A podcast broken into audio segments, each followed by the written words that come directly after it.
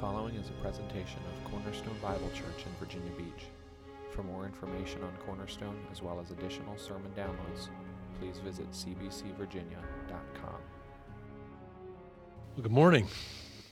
Let's turn to Obadiah. All right. Uh, We got some good talkers. All right. Um, as you're doing so, I just want to both welcome those who are visiting us today, uh, regular attenders, and those that are at home.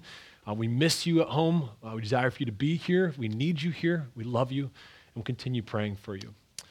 Obadiah, we will be in verses 15 and 16 today. Uh, we're going to read verses 1 through 16 together. As you're turning there, just want you to know that I feel a little bit holier today than normal. Um, and I don't mean more divine or sanctified, I mean holier, uh, because during that last song, I lost a filling. Um, was just singing along there, and I realized I'm like, uh oh. So if you just saw me stop singing, it was because I was figuring out how to put up my upper lip like Chew and uh, keep on going. Um, so I was a little holier, and um, we'll see how this goes. I know what I need to do in the next couple days. So that's, I just want you to, I just want you to bring everyone in on what's going on in my head as well. Yeah, you, you can't know. Just wait. It's actually back on that seat. I'll bring it to my dentist. Obadiah, don't anyone take it. I need that, please. All right, let's look at Obadiah 1 through 16. We'll read together the prophecy that he has given to us from our God and learn. Obadiah 1 through 16, this is the word of God. The vision of Obadiah. Thus says the Lord God concerning Edom. We have heard a report from the Lord, and a messenger has been sent among the nations. Rise up, let us rise against her for battle. Behold, I will make you small among the nations. You shall be utterly despised. The pride of your heart has deceived you. You who live in the clefts of the rock, in your lofty dwelling, who say in your heart, Who will bring me down to the ground?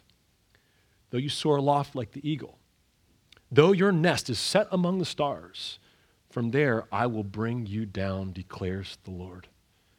If thieves came to you, if plunderers came by night, I have been destroyed. Would they not steal only enough for themselves?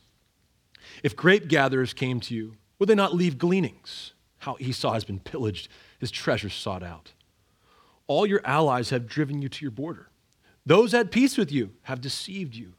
They have prevailed against you. Those who eat your bread have set a trap beneath you. You have no understanding. Will I not, on that day, declares the Lord, destroy the wise men out of Edom and understanding out of Mount Esau?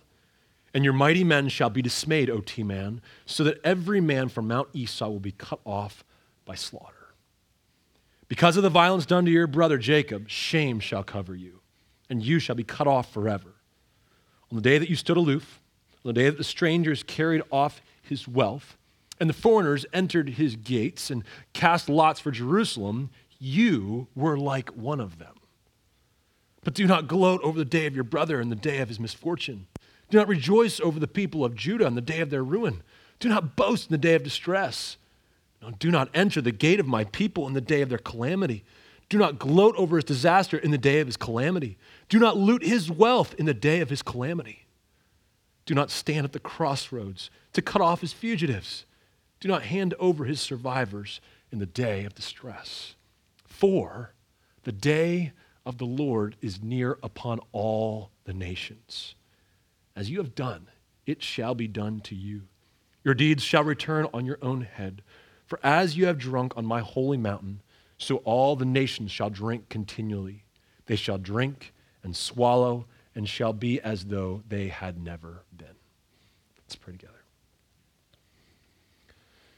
Dear Father, we come before you today, eager to hear your word, asking that you would give grace, that you go before my words and prepare our hearts to hear you.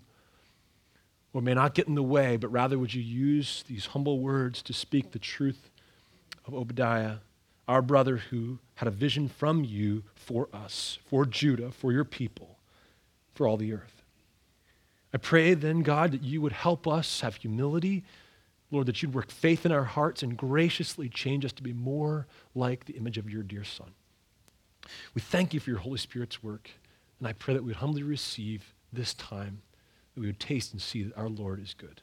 It's in Jesus' name we pray. Amen. Uh, my wife, Kristen, was a nanny for several years in high school. And uh, one of the children that she watched, uh, a, young, a young boy, uh, came up with a, a, a, phrase that I end up finding myself using uh, not too often, but in, in select situations, I think it's helpful. He wasn't necessarily a troubler or anything like that. He wasn't necessarily disobedient, but he would give her a difficult time sometimes when, he would, when she would ask him to do something they didn't want to do. And he would ask this question Why?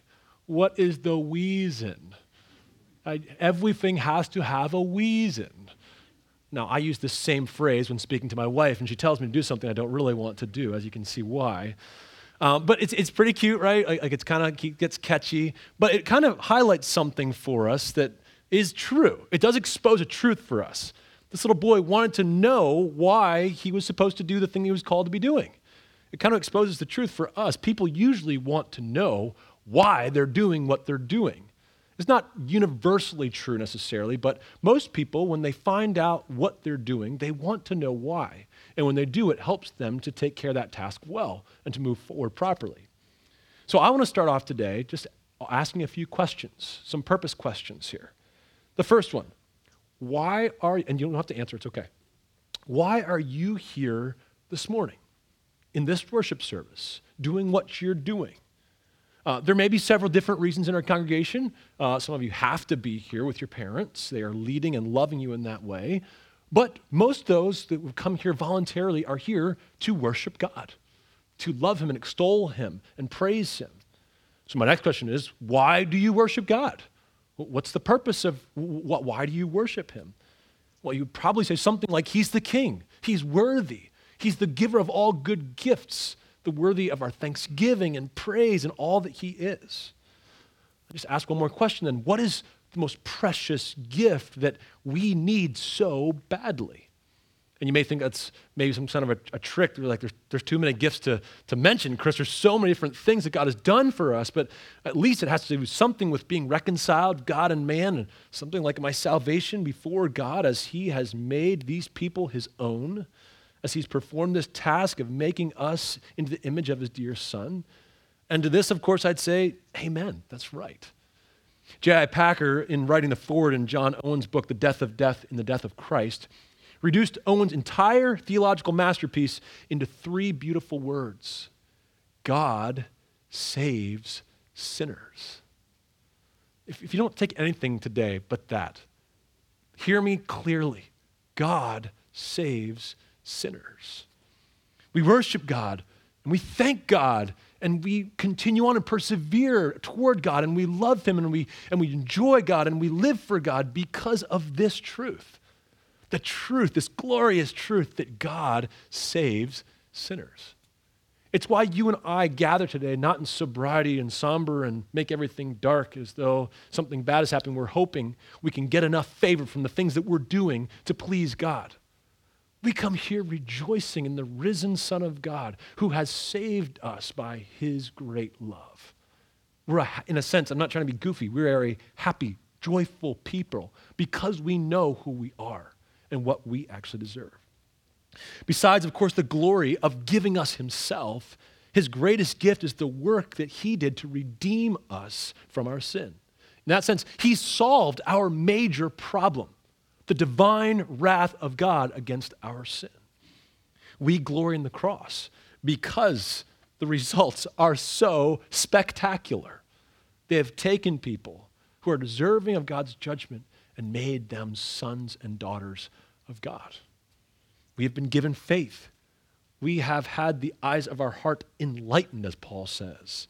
We are those who have inherited an incalculable treasure. We rejoice in the God who gives these gifts today. It's all because our Lord Jesus has conquered Satan, sin, and death by taking our judgment upon himself. Now, why did he have to do that? Well, uh, you know, as the little boy would say, what's the reason? Everything has a reason. Why? Was there really a need for Jesus to put on flesh, live, and die, and ascend to the Father's right hand? Why would God do something so immense and deep and painful? Chris and I were talking about this the past week, and she pointed me back to the garden.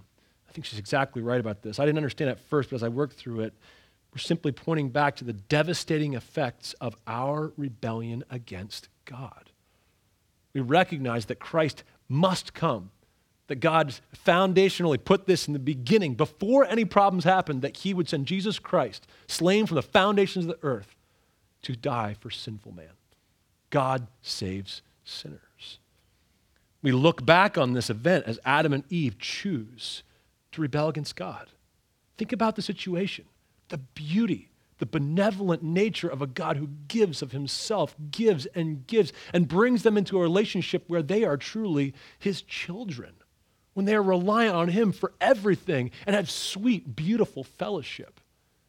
And in the midst of that, this beautiful relationship, what do his children do but commit treason, betrayal, turn their back on what he asked them, instead decided to go their own way?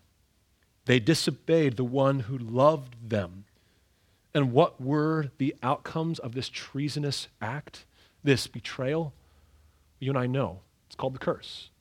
It's called total depravity, complete sinfulness, and the fact that all men, all men died in Adam. In short, we recognize that we need Jesus Christ because of divine judgment against sin. As we work through the book of Obadiah, we may be tempted to believe that God is really only concerned with really wicked people. I mean, that's what the whole first part is all about, pointing out how wicked these people are. I mean, we, we read the description of Edom, and we rightly think we don't really look like these guys. This, this, they're not our struggles exactly. Like, we, we, we're not perfect, but we're not like Edom. I mean, we haven't done violence to our brother in this way. We haven't stood by in hostility or stood aloof when they were in danger. Uh, we didn't gloat over their misfortune. We didn't trespass his city or loot his goods or all these things during the day of their calamity. We didn't, just, just unless someone needs to tell me something, we haven't like captured refugees and sent them back to their captors as far as I know. We haven't done these things. So when we think about these things, we compare our own actions to the actions of Edom, we're not really like Edom. We're just not in the same ballpark, even, it seems like. So, should we really be concerned about Edom's judgment personally?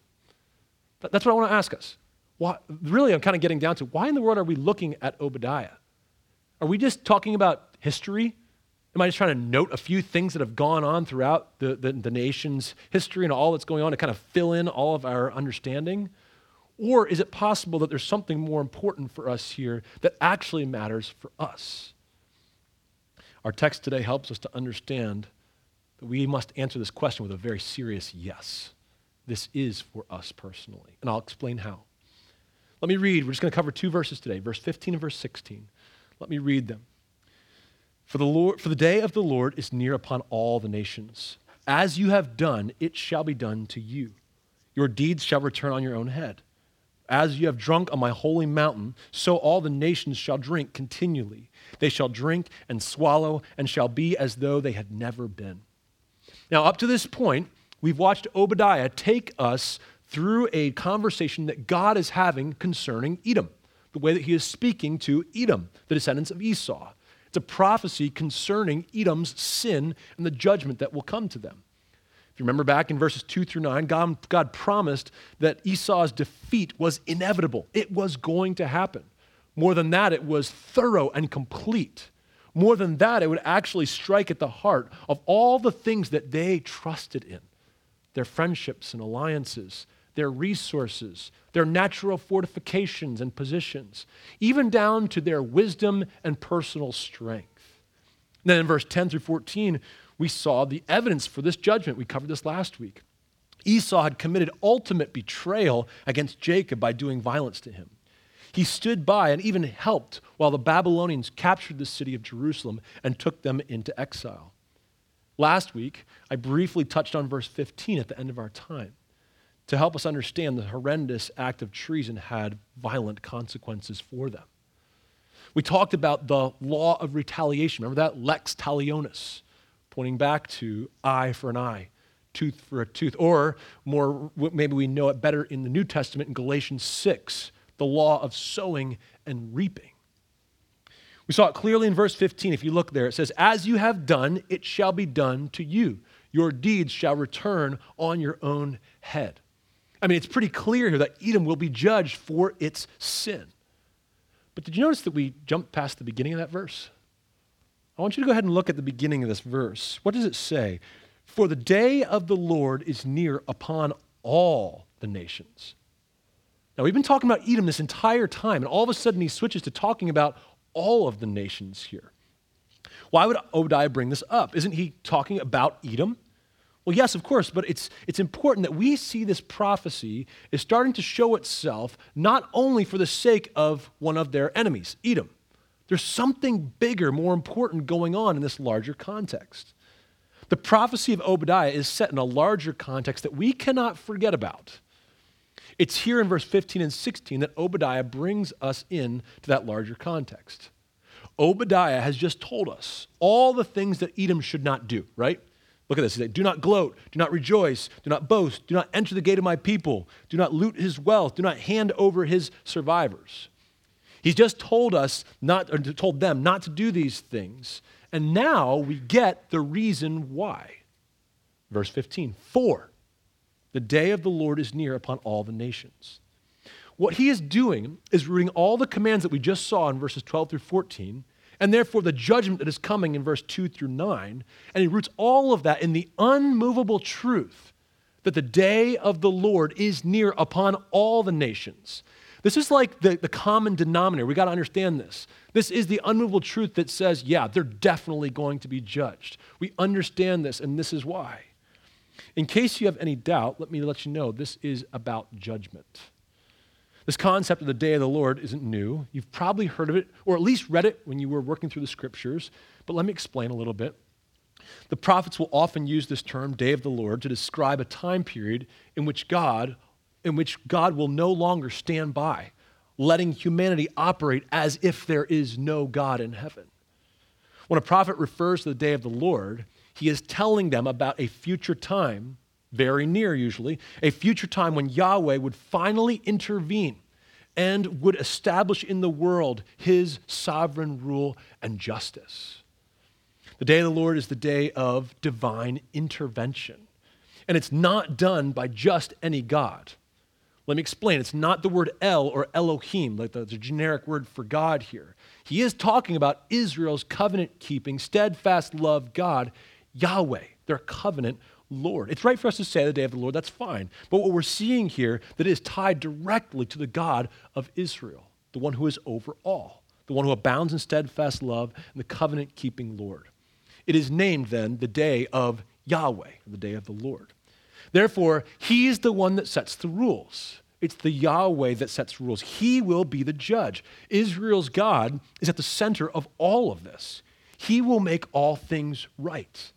This is both talking about historical events of God's judgment, but also about the inevitable end of all unrighteousness when Christ returns to defeat all his enemies, judge the world, and bring salvation to his people. And we know that he has already begun this work at the cross.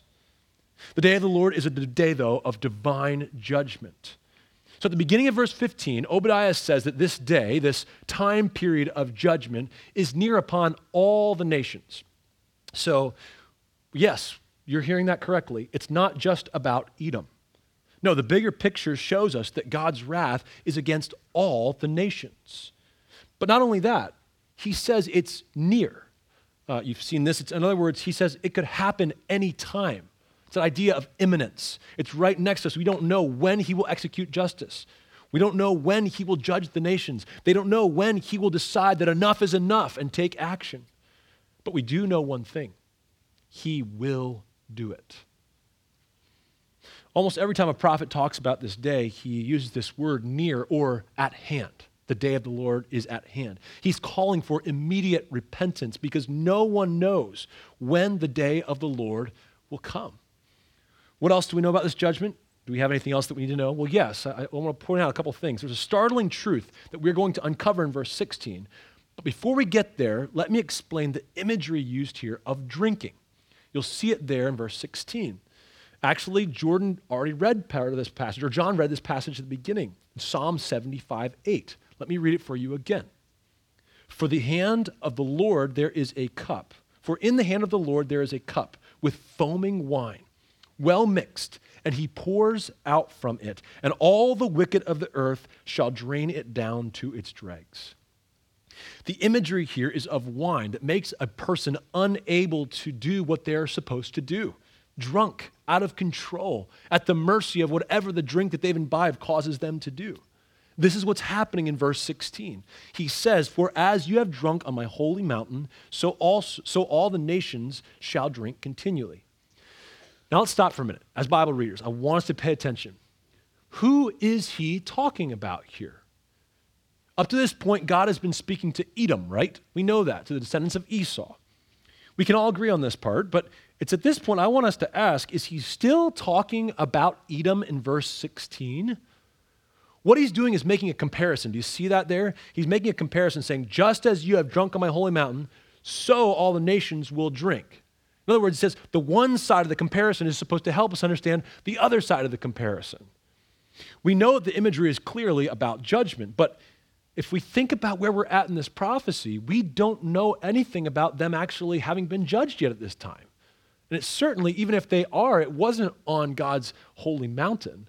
Now, just for, for a minute here, God's holy mountain referring to Zion, or we would know it as Jerusalem, where God's presence is dwelling with his people. We see this in Psalm 2, Psalm 74, and Isaiah 8, but overall, we understand when he refers to my holy mountain, he's talking about Jerusalem. So Edom hasn't been judged on God's holy mountain. So, what is going on here? Uh, this doesn't make sense when we want to figure it out. It can't be that Edom has already been judged and even when they were, it wasn't at Jerusalem.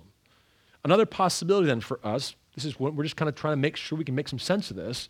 There's another possibility here. It's that this first drinking done by Edom is a drinking of celebration over Israel's defeat. Like when they went through and they stole and they gloated and they rejoiced, they got drunk on their happiness of making sure they could overtake this land. And they did this in Jerusalem over their brother. But I'll just say that doesn't make any sense to the idea of the comparison that's used in this verse. That would mean then that the other nations are supposed to be doing that kind of rejoicing, that kind of drunkenness. And it's very clear the second half of this verse is all about destruction. So, what is going on here? What's the solution for this? It seems difficult. When you're reading your English translation, I'm sorry, but you and I missed something it's impossible to catch here. There is a change in the grammar. Up to this point, God has referred to the people of Edom with the second person singular verbs, you. Just stick with me. I know it's grammar, but you can do this, all right? He's been using the you, talking about second person singular.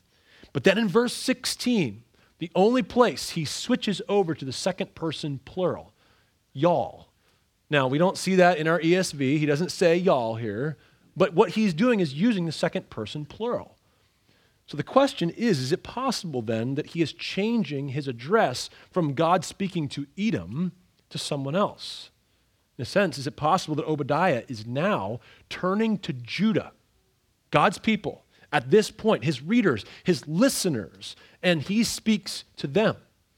Is it possible that in verse 16, God is referring to his people?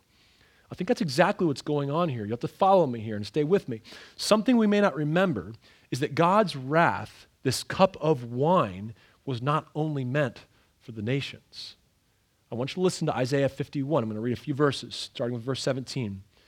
Wake yourself, wake yourself, stand up, O Jerusalem. You have drunk from the hand of the Lord the cup of his wrath, who have drunk to the dregs, the bowl, the cup of staggering. These two things have happened to you. Who will console you? Devastation and destruction, famine and sword. Who will comfort you? Your sons have fainted. They lie at the head of every street like an antelope in a net. They are full of the wrath of the Lord, the rebuke of your God. This wrath is not only for the Gentiles. This judgment comes upon all those who will not love the Lord their God with all their heart, soul, and mind it will even come then to his own people.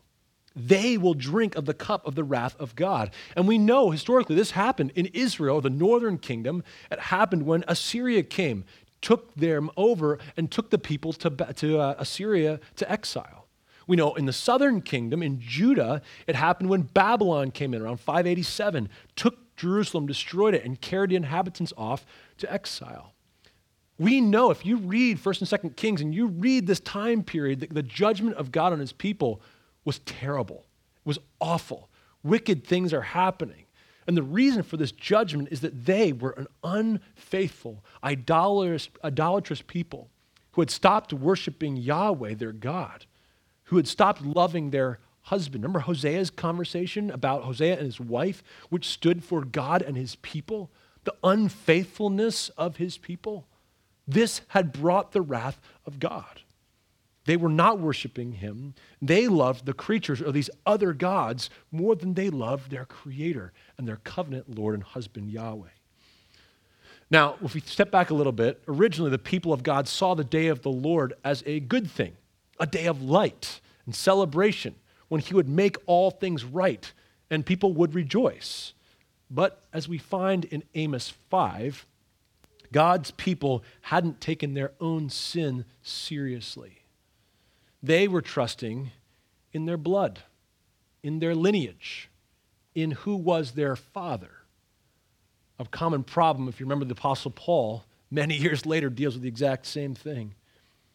They hadn't realized that their sin against God qualified them for judgment just like everyone else. Listen to Amos 5 18 through 20. He says this Woe to you who desire the day of the Lord. Why would you have the day of the Lord? It is darkness, not light. As if a man fled from a lion and a bear met him, or went into a house and leaned his hand against the wall and a serpent bit him. Is not the day of the Lord darkness and not light, and gloom and not brightness in it?